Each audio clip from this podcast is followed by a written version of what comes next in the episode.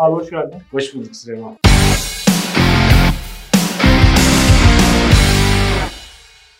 Abi ilk filmi de çok beğendik. Ekip olarak kitlemiz de gerçekten çok beğendi. Ne zaman senin içi, filminle ilgili bir içerik yapsak iyi tepkiler alıyoruz. Sağ olsun. Ee, Bunun da çok izleneceğini de düşünüyoruz. E şunu soracağım abi ilk önce. 7 saniye bir komedi üretmekle Evet. bir sinema filmiyle komedi üretmek arasındaki fark ne? Tabii ki çok fark çok büyük farklar var. Birincisinde 7 saniyede e, seyirci sizi izleyen kişi de oradaki hap şakayı almak istiyor ve onun arkasında ne olduğuyla, karakterin kim olduğuyla kendi hayal gücüne göre bir tamamlama yapıyor. Ama sinema filmleri, uzun metrajlar öyle değil. Hikayenin kendisi neyi anlatıyor, önermesi ne, kahraman e, bu hikayede ne gibi sınavlar veriyor ve bunlara nasıl tepkiler veriyor gibi bir sürü şey var filmi film yapan. Bıraktığı hisler var. Videolar öyle şeyler değil. Farkında olduğunuz üzere tac, tac, bir video çekiyorsun ve burada şakayı verdim işte. Böyle bir kelime şaka var.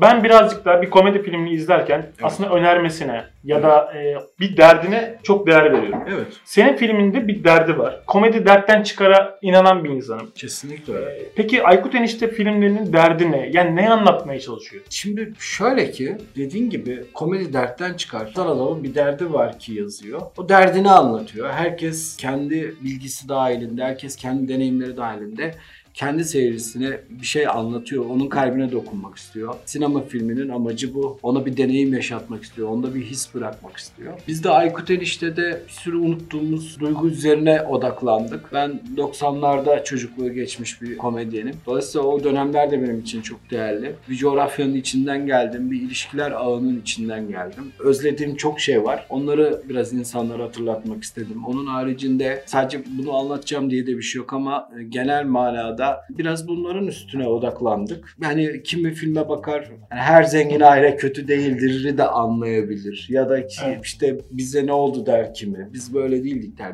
Yani bir şekilde böyle şeylere odaklandık. Peki abi şimdi pandemiyle beraber şimdi bazı sinemaya yapılan işler hani çok da şahit olduk. Bir dijital platforma satılmak zorunda kaldı. Film Hı hı. işte maliyetini çıkarmak Evet. zorunda, çalışanı var, ekibi var. Evet. Gerçekten sinemaya bu kadar değer vermen, yani bunun sebebi ne? Bir dijital platforma da gidip satabilirdin bu işi. Ama sen Evet. sinemaya sokmayı tercih ettin. Bunun sebebi ne abi? Şimdi şöyle söyleyeyim. Bu sadece tabii ki benle alakalı değil. Bu yapımcımız Necati abiyle birlikte hep kararları aldığımız yönetmen Onur'la birlikte ve ekiple birlikte hep kararını aldığımız bir şey. Onlar bize danışıyor sağ olsunlar. Bu konuda fikirlerimizi önemsiyorlar. Biz de onlara fikirlerimizi soruyoruz. Aslında bu biraz daha Necati abinin sinemayı sevmesi. Şimdi Necati abi ve BKM yani aslında ikisi de aynı anılır. E, İkisi de birbiri yani BKM deyince Necati abi akla gelir. Necati abi deyince de BKM. O manada söylüyorum. E, Necati abi yıllardır Türk sinemasında özellikle son 20 yılda çok büyük işler yaptılar BKM ile. Dolayısıyla onlar bizim yapımcımızdı ve onlar sinemanın eski günlerine döneceğini düşünerek buna bir yatırım yaptılar. Bu konuda bu onların şeyidir.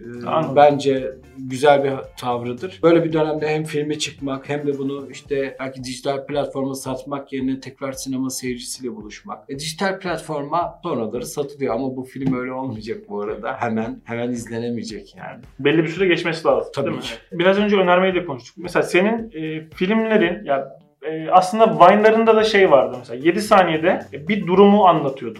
Ya da 7 saniyede mesela atıyorum e, bir esnaf esprisi. Evet. Aslında o bir durum. Çok iyi bir şekilde bunu anlatıyordu. Hı hı. Filmlerine geldiğimde de mesela ben pek yakında filmi çok seven bir Hı insanım. hı. İşte aşk filmlerinin unutulmaz yönetmenini çok seven bir insanım. Evet. Gerçekten söylüyorum. Senin özellikle Aykut Enişte filmin bende o filmlerdeki etkiyi yarattı. Yani bir pek yakında izlediğimde aldığım has, bir aile arasında izlediğimde aldığım has, Evet. bir Aykut Enişte'yi izlediğimde aldığım has benzerdi. Bundan birkaç hafta önce işte e, birkaç kişiyle, bir, birkaç ünlü kişiyle böyle bir araya denk geldim. Bir ortamda.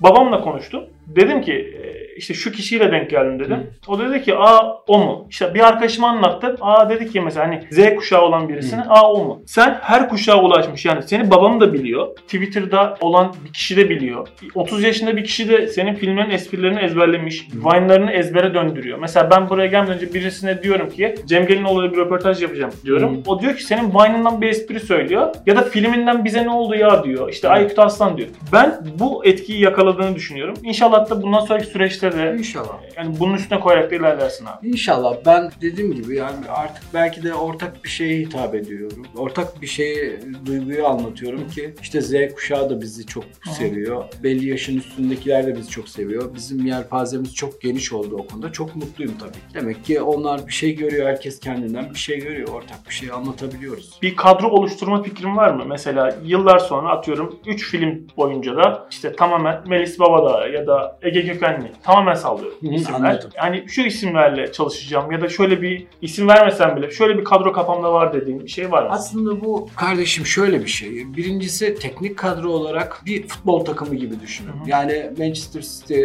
Real Madrid yani büyük takımlara bakın. Buradaki uyum ne kadar iyiyse o kadar iyi futbol oynanır. Sinemada teknik tarafta nasıl bir kadronuz, güçlü bir kadronuz varsa o zaman iyi bir takım olabilirsin. Biz öyle bir takımı yarattık açıkçası. Dolayısıyla o takımı bozmayı kim neden istesin? Eğer aşırı çıkarcı bir kafam olsa belki öyle bir şey yaparım bilmiyorum ama fikrim o manada kadroyu bozmak değil. Gelelim işin ön tarafı. Ön tarafında şöyle bir durum var. Ne yazık ki her hikaye başka hikaye. Her hikayeyi canlandırabilecek insanlar başka insanlar. Bu şey gibi değil yani bir aile şirketi açtım.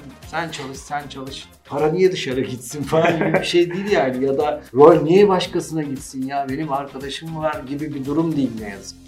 Bir hikaye anlatıyorsun ve yazarken sarışın kısa boylu bir kızın hikayesini anlatıyorsan esmer Evet. uzun boylu arkadaşını oynatamazsın. Yani hikaye neyi gerektiriyorsa biz onu yaparız. Dolayısıyla öyle bir kadro durumum yok ama birlikte filmde birlikte çalıştığım bir sürü arkadaş edindiğim insan var. Bir sürü kıymetli oyuncu arkadaşım var. E, onlarla hep bir şekilde bir yerlerde buluşmayı ben gönül olarak istiyorum. Bir işlerde buluşmayı gönül olarak istiyorum. Onların tarzını, karakterini tanıdığım için. Ha ileride yine olur. Yine uygun bir rol olur. Tam o profile ihtiyaç vardır. Ben onu zaten onun çok iyi oynayabileceğini ve seyirciyi inandırabileceğini bilirsem zaten öyle bir şey yapıyor oluruz. Daha önce de hani ilk defa şu an aklıma geldi ama hani mesela Onur Bilgetay Evet. e, bir yönetmen Gup Sözay'ın filmlerini de Evet. yönetmeye başladı. Evet. İşte daha önce mesela sen filmler ve filmlere katılmıştın. Orada Evet. mesela Onur Bilgetay'dan falan bahsetmiştin. Bir kadroda aslında senin hakkında oluşuyor gibi hissettiğim için Onur çeker, Giray'la yazarız gibi bilmiyorum hani şu an. Yo haklısın şöyle ki biz Giray'la bir kere çalıştığımız, birlikte iş yaptığımız tüm insanlarla çok iyi arkadaş olduk zaten. Yani birbirini sevmeyen insan birlikte iş üretemez. Giray'la da öyleyiz. Muammer'le, Muammer de ekibe dahil oldu senaryo tarafında.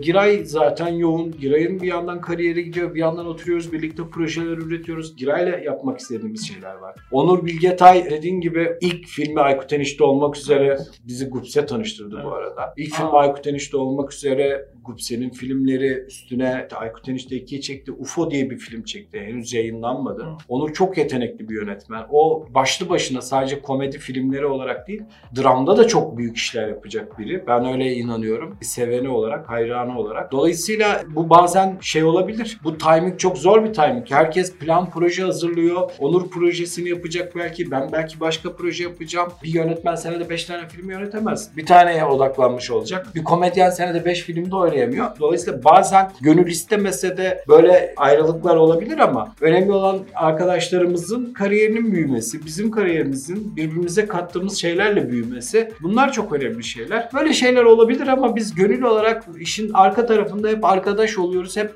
birbirimizi özlüyor oluyoruz. Bir arada oluyoruz zaten. O manada bir şey yani. Mesela senin filmi izledikten sonra Eltilerin Savaşı vizyona girmişti pandemiden önce. Evet. Onun müziklerinde Barış Diri yapmıştı ya. Evet. Şimdi hani o ekibi de böyle hani kafamızda hep böyle arkadaş ortamında da Evet. senin konu kesin açıldığında hep şey diyorduk. Hani Gupse Özay'la bir Cem Gelinoğlu kesin bir film yapar. Ya ben onu Kafasını- çok istiyorum tabii. Öyle. Gupse, Gupse'yi çok beğeniyorum. Çok büyük bir kadın komedyen. Şey mi oldu bu? Hani çok büyük bir kadın komedyen. Çok büyük bir komedyen. Evet. Neden şey diyorum hani hep bu tartışmalar oluyor ya bazen hani işte kadınlardan komik çıkmıyor mu? Hayır çok çıkıyor. Gerçekten siz bulursanız ve oradaki komediyi anlarsanız çok büyük kadın komedyenler var. Bence Gupse bunun en iyi temsilcilerinden biri. O yüzden öyle söyledim. Gupse ilham verici bir kadın zaten. Gupse benim kariyerimde de bence o kabul etmese de emeği olan biri. Yani beni kafamı açan bir arkadaşım. Selam olsun. Soruyu unuttum. Ben böyle sevdiğim Aslında isimler. soru gibi Ha, değil. sevdiğim evet. isimler kulağıma geldiğinde hemen gözüm dönüyor benim ona bir teşekkür edesim geliyor. Esasında iki sorun var son. Tek başına senaryo yazmakla iki kişi, üç kişi, ekibe yeni birisi daha dahil oldu dedim mesela. Hani bunların e, farklı komedi anlayışlarının ya da farklı türde hani dünyaya farklı bakış açılarının bir araya geldiği bir film arasında ilk Ne? filmi kendin yazmıştın diye hatırlıyorum abi. Evet. Değil mi? Yanlış bilmiyorum. evet. Sonraki mesela ikinci film Aykut Enişte de iki yazar, Evet. iki de üç yazar var. Evet. Ya tabii ki bu ne kadar artarsa o kadar iyi bir şey demek değil. Ama kastettiğim şey şu. Tek başına ne kadar eğlenebiliyorsan senaryon da o kadar zengin olur. Aslında birlikte film yazmanın olayı biz film yazarken şöyle yazmayız yani. Dur hemen başlayalım. Böyle yazmayız. Biz konuşuruz, iletişim kurarız, güleriz, birbirimize anılar anlatırız. Bir konu açılır, birbirimizin rezil hikayelerini anlatırız. Bir sahne olur, bir komik bir şey o ekler, ben bir şey söylerim derken iş büyür. Dolayısıyla ben e, ekip olmanın en değerli tarafı bu zaten. Biz Giray'la öyleyiz yani. Giray'la biz film çekmesek de, film yazmasak da özlüyoruz birbirimizi. Ne yapıyorsun kanka? Geliyorum şey yani Giray'la eğlenmeyi seviyorum ben. E, Giray da benimle eğlenmeyi seviyor. Dolayısıyla bu işler böyle oluyor. Zaten eğlenmediğin insanla olmuyor ya bu işler. Yani kalabalıkla alakalı değil ama e, birlikte yazmanın faydası bu. Yoksa herkes oturur tek başına filmini yazar. Bu bir kişinin yemek hazırlamasıyla üç kişinin organize olup Evet. yani daha sükseli bir yemek hazırlaması gibi oluyor. Çok lezzetli oluyor. Herkesten bir lezzet var. Giray diyaloglarda mesela çok eğlencelidir. Çok fırlama bir heriftir. Giray'ın bazı kurgu kafaları çok iyidir. E, onun bir serisi var dijital platforma Evet. Yani biz bunları böyle birleştirdiğimizde insanlar bunu seviyor. Dolayısıyla bu zenginlik demektir yani. Aslında bir hani internet dizisi gibi şeyde insanlar senden bekliyor. Gerçekten bekliyor. Yapacağız, yapacağız. Çok güzel hikayelerimiz var. Yani Giray'la da bir hikayemiz var. Muammer Tali'yi de es geçmeyelim. Şimdi biz birbirini seven böyle bir ekip olarak sürekli durmuyoruz zaten. Yakında büyük sürprizler gelecek söylüyorum yani. Sıkı şeyler izleyeceksiniz. İnşallah. Biz de bunun için gayret İnşallah. en azından arzumuzu anlatalım yani. Çok teşekkür ederim. Peki son 7 saniyeden bir komediden aslında başlayan birisi olarak hedeflerini 7 saniyede söyleyebilir misin bundan sonraki? Ee, gerçekten e, sinema tek e, yani 7 saniye dedim. Zaten 4 saniye geçti. Mustafa Topaloğlu gibi girdim. Ee, ve bunlarla da galiba 7'yi tamamladık.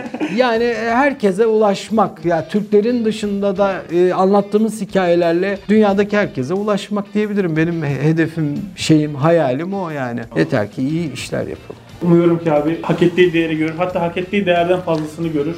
Hak ettiği kadar görse bize de şey yani ben de o konuda biz yaptık anlamadı gibi bir duygum da yok. İnsanlar doğru şeye doğru değeri verirse biz de şey yapabiliyoruz. Onu ölçü alıyoruz. Dolayısıyla hak ettiği neyse o olacaktır. Ben mutlu olurum tabii sevilirse yaptığımız iş. Çok teşekkürler abi. Ben teşekkür ederim. Süleyman. Sağ ol. Sizin e, davetinize sağlık.